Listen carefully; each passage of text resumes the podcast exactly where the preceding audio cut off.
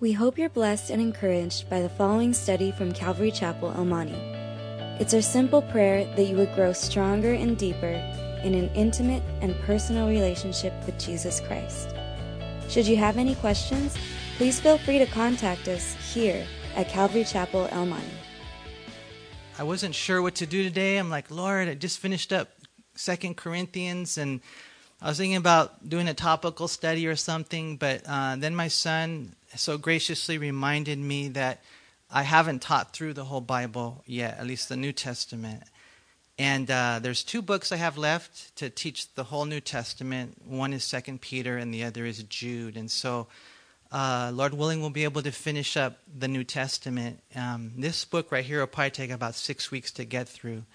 But it's uh, I'm excited about Second Peter. I mean, it's written by none other than Simon Peter, that apostle of the inner circle, so close to Jesus. Huh. I mean, he worked and he walked side by side with our Savior. He was an eyewitness to his majesty. We'll read that when we get to verse sixteen of chapter one. And so it excites me, you know, to study this letter um, because it was penned by this guy known as Peter. Tradition tells us that Peter was martyred in the year sixty-eight A D. He was put to death, crucified upside down, and so we believe he was uh, more than likely had written this letter somewhere between sixty-four and sixty-eight A D We're going to see as we go through the letter that it doesn't necessarily indicate to whom he wrote it to. We know they were believers. In chapter three, Peter does mention that they had written, he had written to these recipients before, and so a lot of people assume that it's the same uh, letter, the same people that he wrote to the first time. In chapter one, verse one in First Peter, it identifies them as the dispersion in Pontus, Galatia, Cappadocia, Asia, and Bithynia. But the truth is, we're not really one hundred percent sure it's the same people. You know, it's interesting. When you look and compare First Peter and Second Peter, First Peter dealt with problems coming from the outside. It was persecution. But Second Peter, we're going to see, deals with problems coming from the inside. When false teachers, they come in and they creep into the congregation. We're going to see as we go through this letter that Peter was a very protective pastor. And what he does in a caring way is he pushes the people to grow. He tells them, hey, it's time to grow up and to become mature believers. Because here's the thing, that if you're mature believers, you're going to be safeguarded against the false teachers. According to chapter one, verses thirteen through fifteen, Peter felt that his time was short, that he didn't know how much longer he would be alive, and so he wanted to remind them again and then do his best to make sure that they didn't forget after he died, and so he wrote them a letter. You know, in a nutshell, the purpose of Second Peter is to call Christians to spiritual growth, to go forward so that they'd be ready to fight the false teachers, and we're going to see in chapter three, be ready for the Lord's return. You see, and so I pray that for you guys, you know, some of you here, you're new believers, some of you here have been walking with the Lord for a while. No matter where we are, aren't you guys excited about growing in Christ? I know I am. I, I need it so bad. I want it so bad. I want to go deep with the Lord. And so I think God is going to use this letter because we're in a battle. I mean, how would you describe your life? Just out of curiosity. Is it more of a, a, a battleground or a playground? I think most of the world that we live in today, they see life as a playground. It's just all about maybe entertainment, me having fun. And, and you know what? We have fun. I, I pray that you do. I pray that you laugh. I pray that you have a sense of humor. But primarily, it's not a playground. It's a battleground. See? It's a battle for our souls and the souls of our loved ones and the souls of our neighbors and our friends and our family who are watching us. We're supposed to be a witness to them. And if we are faithful ambassadors of Jesus Christ, then, you know, the Lord can even use our lives to pull them out of the fire. But we got to know that we're living in a battleground. You see, the lion was on the prowl, and people needed to be warned. Peter was a perfect man for the job. Warren Wiersbe said this, if anybody in the early church knew the importance of being alert, it was the apostle Peter. He had a tendency in his early years to be overconfident when danger was near and to overlook the master's warnings. He rushed ahead when he should have waited. He slept when he should have prayed. He talked when he should have listened. He was courageous, but he was also careless and immature. The Holy Spirit came into his life, and Peter grew up and became an awesome apostle of Christ, humble and blessed to study his letter. And so look, look what we read here in verse one. It says, Simon Peter, a bondservant and apostle of Jesus Christ, to those who have obtained like precious faith with us by the righteousness of our God and Savior, Jesus Christ. Grace and peace be multiplied to you in the knowledge of God and of Jesus our Lord. He identifies himself as, as Simon Peter. Simon was the name given at birth, naturally, and Peter was the special name given to him by Christ, in one sense, supernaturally. You know, Jesus called him, because Peter means rock, Jesus called him to be a rock. We read that in John one, verse forty-two. Uh, in Aramaic, which is the language that Jesus would normally speak, it was Cephas, right? And in, uh, in uh, Greek, it's uh, Petros. In English, it's Peter. In Espanol, es Pedro, right? I mean, we know all the different languages. And, and what it means is that he was called to be a rock when he wasn't a rock. He was anything but. We knew him back then as impetuous Peter. But the Lord did a work. You know, and we all have that choice, whether to live by the old life or the new life, whether to be the Simon or the Peter, whether to be the natural or the supernatural. In one sense, we all have that. And it's kind of cool that Peter opens up this way, kind of re- remembering that, that I still have that ugly man inside of me. Lord, please help me not to let him rear his ugly head. You know, in one sense, we all have those natures. And the question I think so much of life consists of is, which nature will we allow to dominate our life? You know, I don't know, Simon Peter. And his name is followed by two titles. Right here he says he's a bondservant and apostle of Jesus Christ. You know, you read about the bondservant in Exodus twenty-one and Deuteronomy fifteen. I encourage you to go back and to study out that beautiful story, how a bondservant is someone free to go free. And in one sense, we're like that. We come to America, we got religious liberty, we're free, and we live in a country that is very free. And you are free. You are volitional creatures. You can do whatever you want. But the question is, what do we do with that freedom?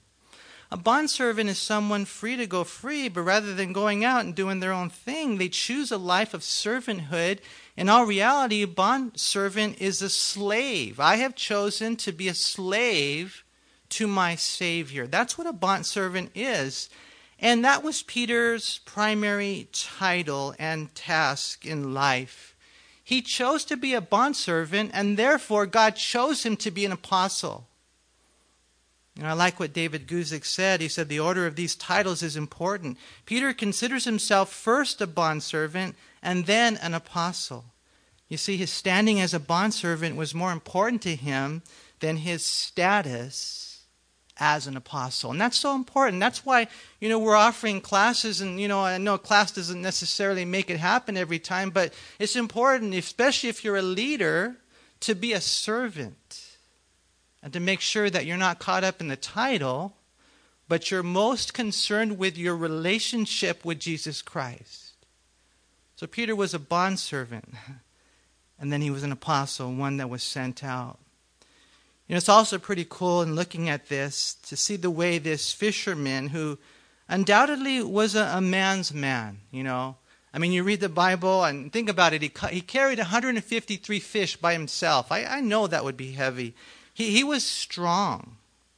But here he identifies the recipients of the letter as the believers that he was writing to, as those who have obtained like precious faith. See that there in verse one? To those who have obtained like precious faith. And I don't know. I've, I, mean, I don't know how you guys feel about that, but that word precious, it's kind of like, unless you're thinking Lord of the Rings or something, but, you know, Precious. You mean you, precious moments, precious? Yeah, precious. You know, I mean, the Lord had brought this big, strong, burly fisherman a long way. After thirty years, man, God had done such a beautiful work. As a matter of fact, one person wrote this: Peter must have liked the word precious, for he wrote about the precious faith, he wrote about the precious promises, the precious blood, and the precious stone, even the precious Savior. You see that in First Peter and Second Peter. So God, man, he did such a great work in Peter. He's a great man to teach us. These people were saved just like Peter. He says it's like faith. It's like precious faith. And the Bible says repeatedly that the just shall live by faith. You see, this is how they were saved. This is how they received their righteousness that he mentions right there. This is how they received salvation. It is by faith. You know, and, and just before we, you know, continue on here, I just want to encourage you guys to make sure you answer that question, the most important question of all. I mean, are are are you, am I right in his sight? Righteousness is right in his sight. Am I right with God? Am I saved? You know, Jesus is identified here as the Savior, and And if you don't know him that way, I encourage you to place your faith in him today. The one who died on the cross was put in a grave, but he came back to life to give you life. Do you really believe in the blood? Do you really believe in him? That's how we're saved, not by works. You know, a lot of times we think, well, if I go to church enough, then I'll get saved. Or if I, you know, give to the poor, then I'll get saved. Or if I help old ladies across the street, or some type of sacrament. Here's the thing. If you trust in any of those things, you won't be saved. You got to trust only in the blood of Jesus. And that's how they were saved. That's how they received their righteousness. You know, one of the things about Peter, you're going to find he uses the title Savior uh, five times in this letter. And he is really blessed that he has that Savior, the one who saves us from the power of sin and the penalty of sin, which is hell. And so you got to make sure you put your faith in him. You know, I think it's also important to note here that in this particular passage, Jesus is identified not only as our Savior, but also as our God. Notice again there, he says in verse one, to those who have obtained like precious faith with us by the righteousness, he says, of our God and Savior, Jesus Christ. Now, here's the thing about this. See, we read it in English, you know, it might go a couple of different ways, but it can't in the Greek language. In the Greek language here, uh, what we find is that it indicates that, that Jesus is God. God and Savior are one person, not two. The reason being, in the Greek, there's only one article, and then there's what are called um, two substantives. And so when it refers to God right here, it points to the Savior, and it points to Jesus. Just in case, I know sometimes people wonder, is Jesus God? Oh, yes, he is. We believe in the Father, the Son, and the Holy Spirit. One God, three persons. We call it the Trinity. And so this is one of those passages that you just can't get around regarding Jesus' deity. And so right off the bat, we see a little bit about Peter, we see a little bit about people he's writing to, and we see a little bit about the amazing God who saved them. And then Peter offers a typical Greek and Hebrew greeting. He says there in verse two, grace and peace be multiplied to you in the knowledge of God and of Jesus our Lord. You know, grace, uh, that would be the Gentile or Greek greeting. Uh, it's God's unmerited favor, unearned, undeserved goodness and blessings. Uh, some of you here today, God is blessing your life. I mean, all of us here today, God is blessing our life. Not that you deserve it, but it's because of his grace, God's reward at Christ's expense, right? Grace and peace. One translation, uh, Amplified Bible, says this. It says uh, that peace is a well-being, all good, spiritual prosperity, a freedom from fears, agitating passions, and moral conflicts. You know, and I just think it's cool that that's the way that they would greet each other. You know, I, I pray that you have grace, man, that God bless your life. I pray that you have peace, that, that God would give you that peace that surpasses understanding, not just a piece of peace, but a perfect peace, the peace that Jesus gives. Maybe you're here and you don't have that. Something's wrong. God's calling you to this. And of course, I think it's important to know that it has to be in this order. You can't have peace if you don't have grace. It starts with grace. And then when that grace is received, what you'll find is that you will experience the peace of God. Have you guys ever heard that saying or, or seen that poster or T-shirt or bumper sticker? Um, no Jesus, no peace. You guys ever seen that? But if you know Jesus, then you'll know peace. I promise you that. Maybe you're here today and you don't have that peace. It's because you haven't been entering into that relationship. You know, and this time of year, I'll tell you what, you guys, we're going to get caught up in shopping. I don't know if you guys enjoyed Black Friday. You got a black eye on Black Friday. I'm not sure how it went with you, but man, it's crazy. As we draw near to celebrate the birth of our Savior, isn't it crazy how the devil will do everything he can to keep us busy?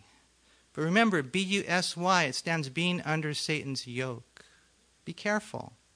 Man, be careful. I encourage you, make sure that you have time for the Lord. You know, one of the things the Lord's kind of laid on my heart on Thursday nights in the month of December is uh, on each Thursday night, we're going to go through a teaching on, on, on Christmas. And, and we'll have different guys from the congregation here, the pastors teaching. I haven't asked them yet, but I'm sure they'll say yes. And, uh, I think it'll be cool, really wanting to hone in on, on, on Jesus. If you know Jesus, you'll know peace.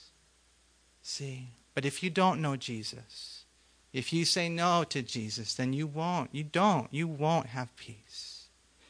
You know, he talks about this grace and peace to be multiplied. And he even says how it happens there in verse two, in the knowledge of God.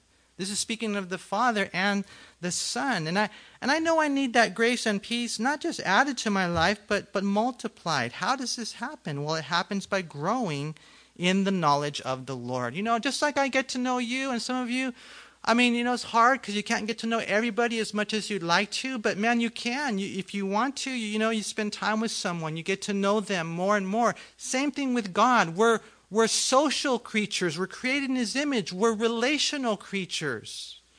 And so we can have this relationship with him. And the and the more that you know him, um, the more that you'll, you'll experience the grace and peace. It really happens that way. We're going to see today two things. We're going to see the foundation and then the addition. The foundation is getting saved, but then the addition is growing. And that's what we need in our life. You know, to know the Lord is how it all starts, but it doesn't end there with just, you know, meeting him initially with the introduction. Here, Manny, this is Jesus. Jesus is Manny. Oh, it's a blessing to meet you. Thank you for saving me. It doesn't end there.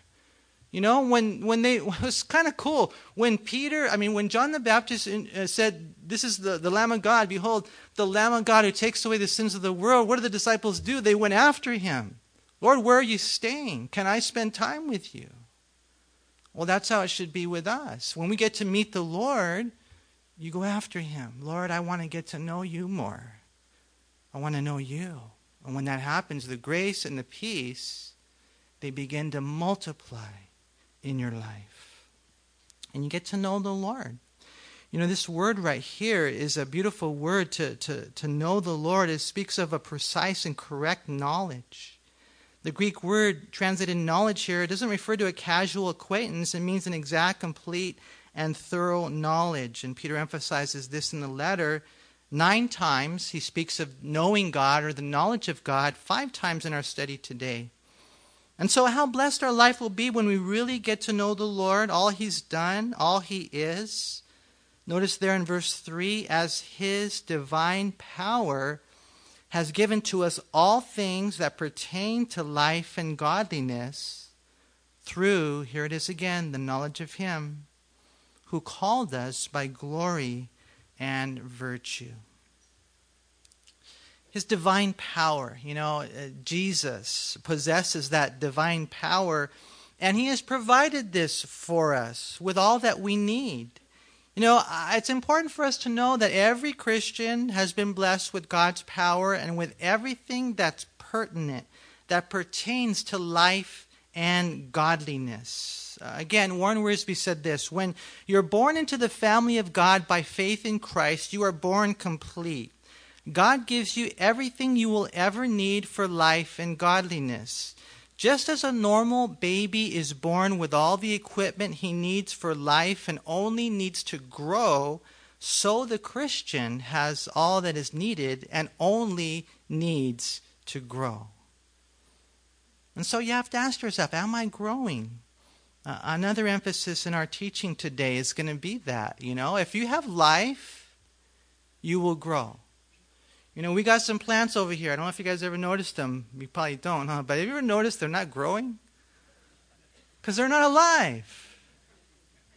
If they're alive, they'll grow. If you're alive, you'll grow. If you're alive, you'll change. You see, and that's what God wants for us. There's a Chinese proverb. It says, "Be not afraid of growing slowly. Be afraid only of standing still." You know, Peter says here, as divine power is given to us all things that pertain to life and godliness through the knowledge of him who called us by glory and virtue. In verse four, by which have been given to us exceedingly great and precious promises, that through these you may be partakers of the divine nature, having escaped the corruption that is in the world through lust. You know, when we become God's people, we were given some pretty amazing promises uh, uh, throughout the scriptures. Uh, Peter calls them great. Think about that. Great and precious promises. As we believe and receive and lay hold of those promises, we then become partakers of the divine nature. And that's, to me, amazing. It happened, first of all, at salvation. You know, God says, I promise you, I promise you this, that if you would be willing to repent and receive me as your Lord and Savior, I will save you. And so we said, okay, I, I will, I do. And God saved us. He kept his promise. But it starts there. It doesn't end there. There's still so many promises to lay hold of. You know, it, it happened at salvation. It, it continues in sanctification. Notice right here he says that through these you may be partakers of the divine nature. Uh, other translations use the word participants. You know, um, we've been given the divine nature, but a lot of times we don't put that into practice. And what ends up happening is when you lay hold of the promises of God, then you begin to put things into practice. Uh, your life begins to change. It will be visible, because that divine nature is now within the spiritual genes of who we are. It's our genetic makeup now, so to speak.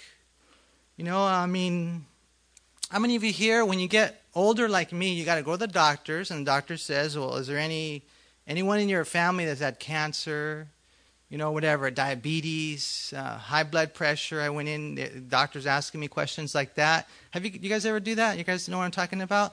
Because they're trying to find out if it's in you. They're trying to find out if it's in your genes, because if it is, then you're vulnerable. You're susceptible to those things. Well, here's the thing. The nature of God is in you. That nature, that genetic makeup, not that you're God or you're little gods, but that the nature of God is within us to work on our behalf. You know, and we see that, you know, of course, physically. Um, we see the, the natures. I remember uh, Abraham and Isaac. Remember Abraham? He did his thing, and, and it's kind of weird. You know, he lied about his wife. Next thing you know, Isaac does the same thing. The apple doesn't fall far from the tree, huh? It's just the genetic makeup. It's the example that he was shown. For us, you know, we need to take that to that God is my Father. I have his spiritual genes within me. We're going to see later, godliness should be the way I'm described. And we need to consider the divine nature. He uses that word nature at work in us. Again, not to sound weird or anything, but I want to encourage you to know this and to nurture that nature within you. You know, one person said, nature determines appetite. The pig wants slop. The dog wants its own vomit. but the sheep desires green pastures. It's all based on nature, right? Nature determines behavior. An eagle flies, right? The dolphin swims. Nature determines appetite, behavior. Nature determines environment, right? The squirrels climb trees. I love to watch them do that. The moles, they burrow holes underground, and the trout swims in the water. Why? Because nature determines those things. Nature determines association. Lions travel in prides, sheep in flock, fish in schools. And so if nature determines appetite, and we have God's nature within, then we ought to have an appetite for the things of God, the things that are pure and holy. Our behavior ought to be like that of the Father. We ought to live in the kind of spiritual environment that's suited to our nature now. We ought to associate with that which is true to our nature. You see, the only normal fruit-bearing life for the child of God is a godly life. You know, beware, you guys, of uh, Mother Nature in this fallen world. Peter writes of it here at the end of verse four. Notice he says, by which have been given to us exceedingly great and precious promises, that through these you may be partakers of the divine nature, having escaped the corruption that is in the world through lust. I mean, do you ever ponder the fact that you have escaped the world? We have escaped this matrix, this system that's rotten, corrupt. How did that world get that way? Through lust and evil desires. But Jesus set us free, right? Jesus Christ, he, he brought us out. He bought us out. He redeemed us, right? We are the church. The, the church, ecclesia, and means called out. A group of gathering of people who have been called out. Called out of what? Called out of the world. Just as the Jews were called out of Egypt, they were rescued and redeemed physically, miraculously. You and I have experienced the same thing spiritually. But, you know, another similarity that the Jews had that oftentimes we have is when they got called out, they wanted to go back. And we have to be so careful. They longed to return to Egypt. Some of them did, the Bible says, in their hearts. In Acts chapter seven, verse thirty-nine, we sometimes have that restless heart, huh? To do the same, to go back to the world and the ways of the world. You know, that confusion and chaos and corruption. Peter's going to deal with that in this letter especially. He does talk about a dog going back to its own vomit. Have you guys ever seen a dog eat its own vomit? That's gross. Don't be that way, okay? Oswald Chambers said, measure your growth in grace by your sensitiveness to sin. And I would say this, not sin in everybody else. I mean, yeah, there's a part of that. You get grieved, but I would say especially your own sin. That's somebody who's growing. You know, it's a battle. We live in a world that wants to suck us in and conform us into the image of the world. And so we have to fight, man, to go against that flow, even against the grain of our own fallen natures. But we need to know that we can. We can win this fight because we also have the nature of God within us. And so we have to be diligent disciples. And so, you know, the first thing is that foundation by faith. And let me just give to you guys uh, uh, five things on this foundation. You know, this foundation of, of faith. Number, letter A, or number one, the grace of God. Right? We're given that grace of God. And number two, the righteousness of God. Think about that. The righteousness of Christ imputed to my account, just as if I never sinned. Number three, the peace of God. Peter's talked about these things through our study already. By faith, we have the grace of God, the righteousness of God, the peace of God. And then next, the knowledge of God. What a blessing. I can get to know him and to know him well. And then the final thing is the nature of God. These are all truths that we can hold on to. I mean, you can even add to that the promises of God. What a blessed people we are, right? But just because we have that foundation doesn't mean we can kick back. Now what we do need to do is to add to that foundation. And so we read in verse five, he says, but also for this very reason, giving all diligence, and that means to make every effort, Add to your faith virtue, to virtue knowledge, to knowledge self-control, to self-control perseverance, to perseverance godliness, to godliness brotherly kindness, and to brotherly kindness love. I mean, the goal there in, in verse eight, what we see here, is that these things would not only be present, but that they would abound, right? Make every effort that, that these things would abound in our life, that we wouldn't be barren or unfruitful in the knowledge of our Lord. You know, some may feel good that these qualities are seen in us from time to time, but Peter says, no, they should abound in us. You know, John chapter ten, verse ten, it says, the thief does not come except to steal and to kill and to destroy, right? That's the agenda of our adversary, but Jesus said, I have come that they may have life and that they may have it more abundantly. See, it's the abundant life, the abounding life that God wants us to have. We need to, however, give all diligence. We need to make every effort to add to our faith these things. We are partakers of the divine nature, but once we're made spiritual sons and daughters, growth in the Christian life doesn't just happen. It's not just going to happen, you guys. We're supposed to give all diligence to our walk with the Lord. As a matter of fact, I thank God you guys are here on Sunday morning. You know, some of you here, you're like, well, I got to do it.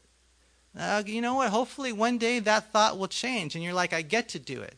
I want to go on Sunday morning. I want to hear the word. I want to give. I want to receive.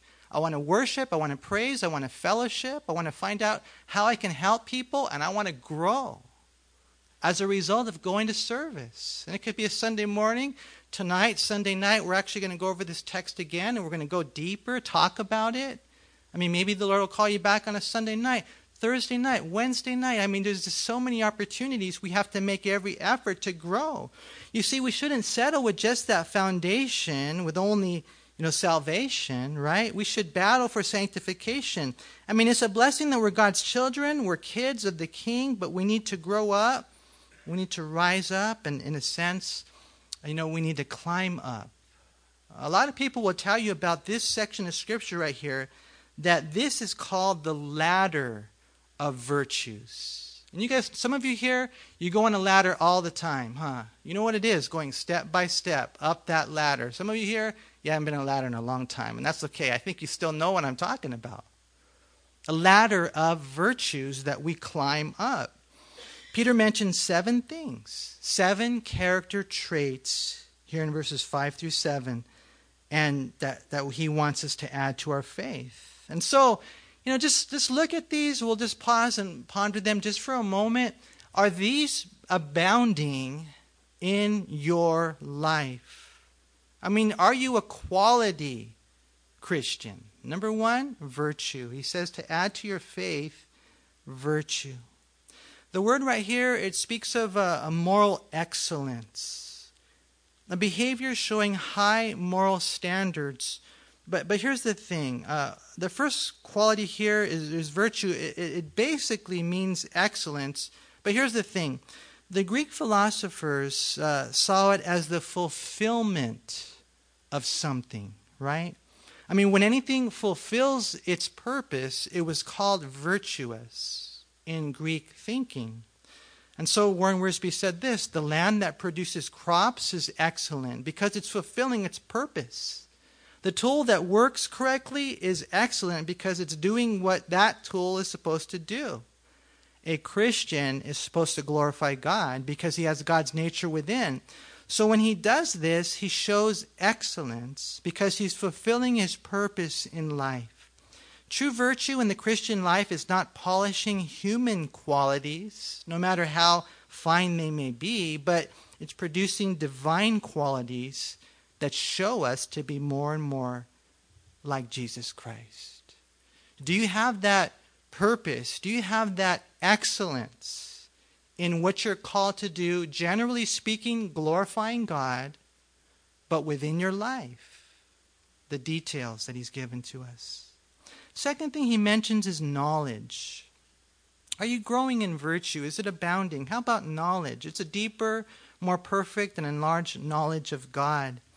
You know, Philippians three ten says that I may know him and the power of his resurrection and the fellowship of his sufferings, being conformed to his death. A lot of people want the power of the resurrection. Man, wouldn't it be cool to do miracles, to walk on water, to move mountains? I mean, the power of the resurrection, but they don't want to die.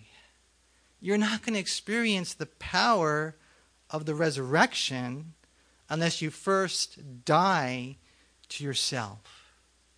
See, and then when you die to yourself, it's so cool. Paul says that I may that I may know him. That's what Jesus was all about. And when you get to know him, it's so cool because, man, you experience the same things. You know, the third thing he mentions right here is self-control. Self-control. Of course, we know this is a fruit of the Spirit, the ability to control oneself, um, one's emotions, impulses, desires, especially in difficult situations. And so I threw out the word virtue out there, and some of you are like, well, that's kind of ambiguous. I don't know how to put my finger on that. You know, I might throw out the word um, knowledge, and you're like, well, I don't know. Is it, you know, relatively speaking, maybe I know more than the rest of the world. But self-control, how are you doing in self-control? A lot of you here, you, you know what I'm talking about. You're like, okay, not doing good on that one. Self-control, that one, I, I see it like every day. You need to grow up. You can't control your tongue. And you just keep talking. What's wrong with you? Right? I mean, we can't control. Sometimes it's Our, our sexual appetites. We can't control our eyes. We can't control our minds. I mean, it's a fruit of the Spirit. And, and Peter says, this is, this is so important. If you don't have self-control, you're in big trouble.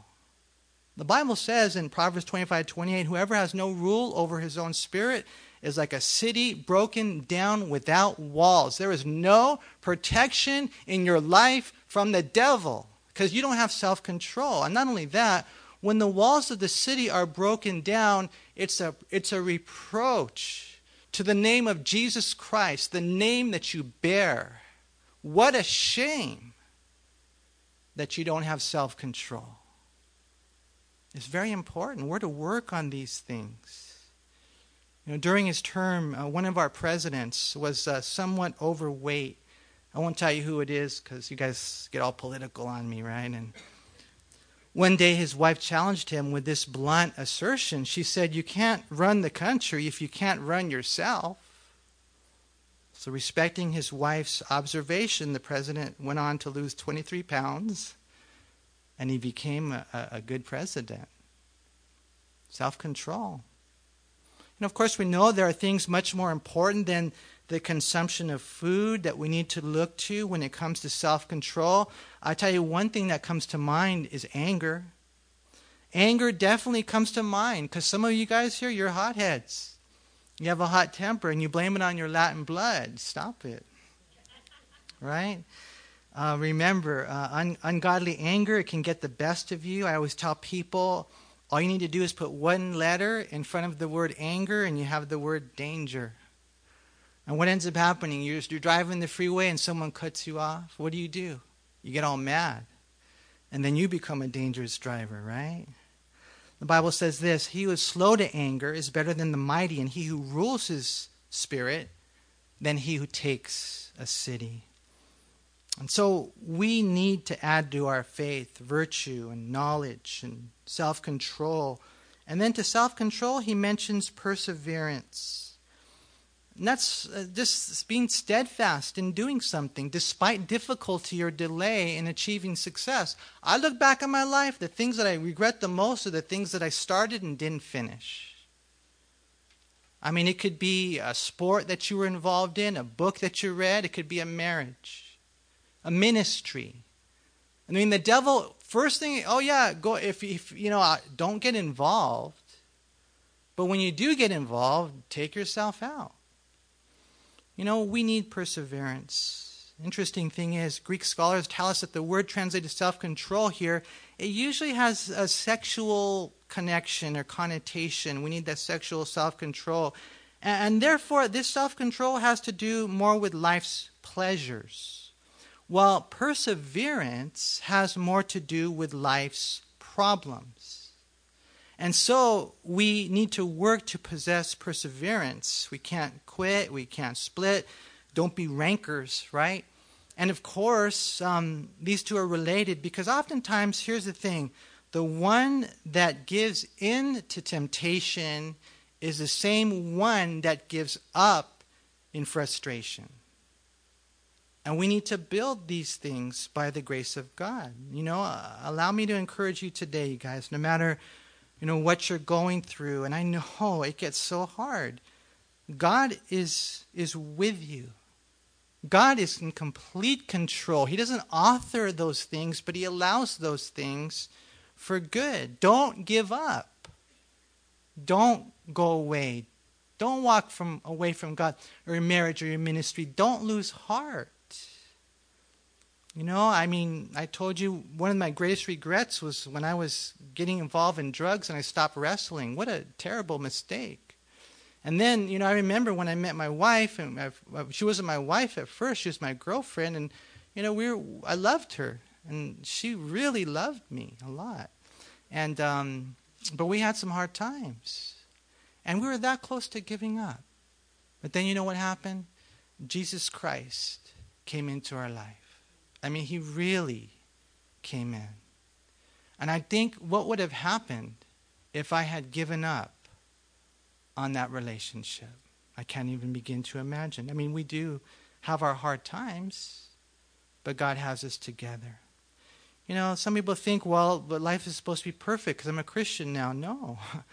The promised land always lies on the other side of a wilderness.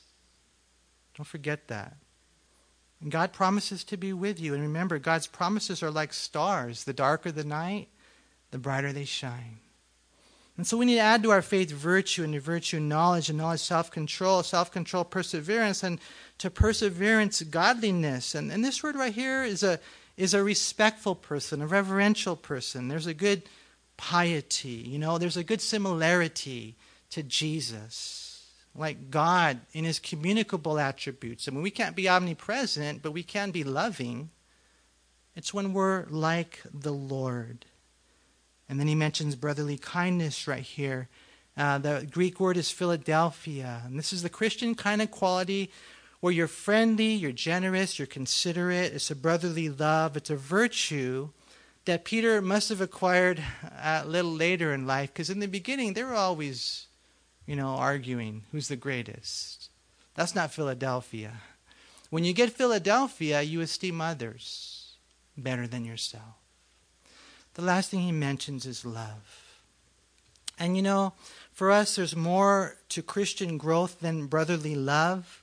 We must also have the sacrificial love of our Lord displayed when he went to the cross.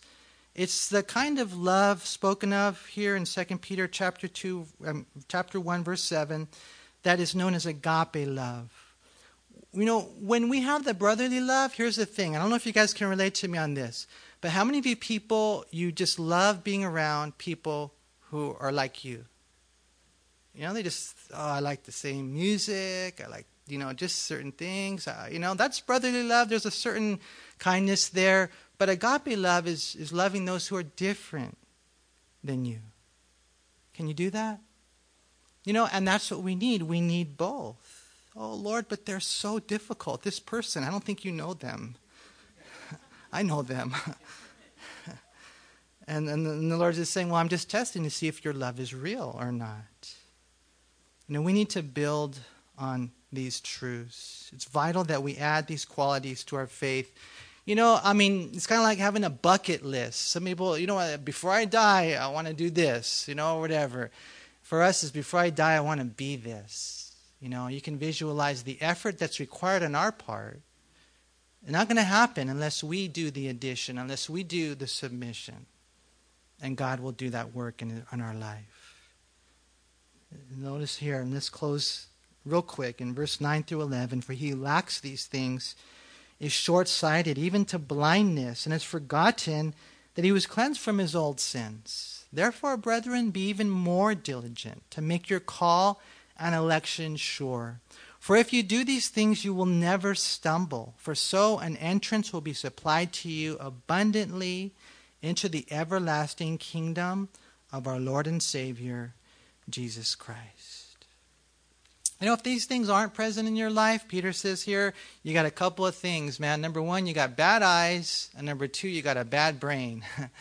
You know, you can't see that you've been cleansed from your sins, and you can't remember it either, you know? And we need both. You guys, we need to be able to see that. We need to be able to remember that. Man, my past has been washed away. Are you grateful for that? Your whole life should be an attitude of gratitude that your sins are forgiven, man. That should inspire us. That should spur us on to a life of sanctification, you know? Not only that, but my past is not good. I mean, don't you remember that? I mean, what good did you have when you were getting drunk all the time and having hangovers? Messing up your body, doing drugs. I mean, you know, you got to remember that you were cleansed from those old sins. Be grateful, and whatever you do, never go back. We forget so much.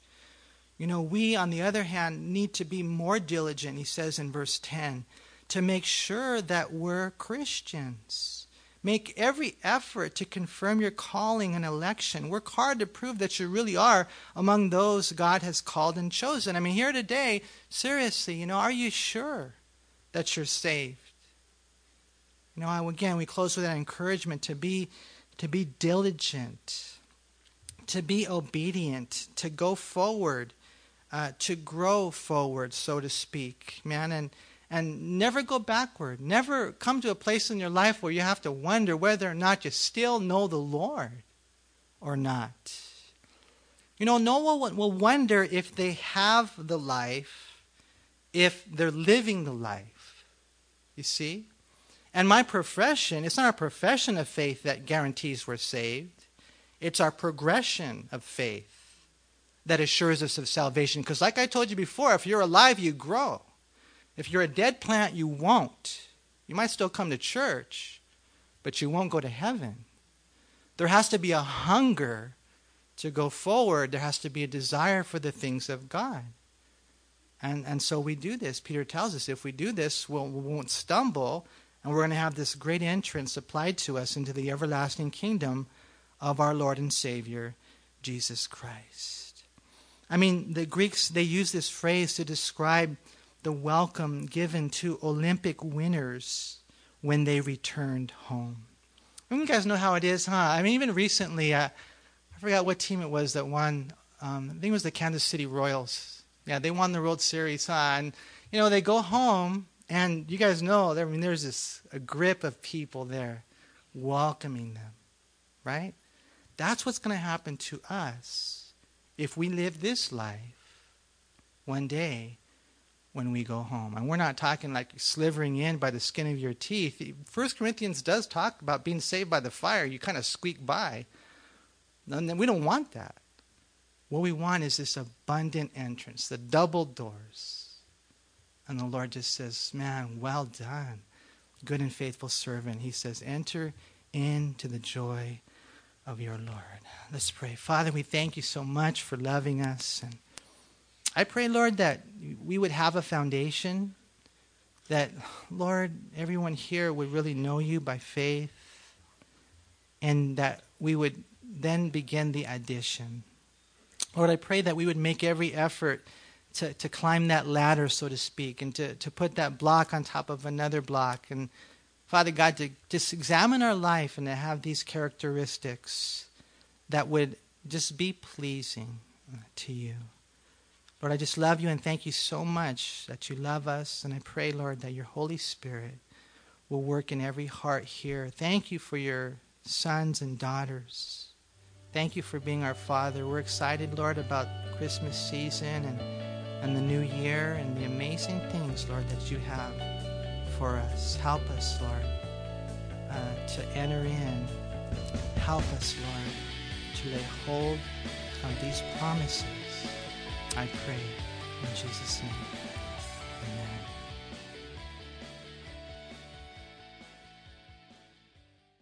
We hope you were encouraged by this study. If you have any questions, please call us at Calvary Chapel El Monte at air code six two six, four five four, three four one four. Remember that Jesus loves you.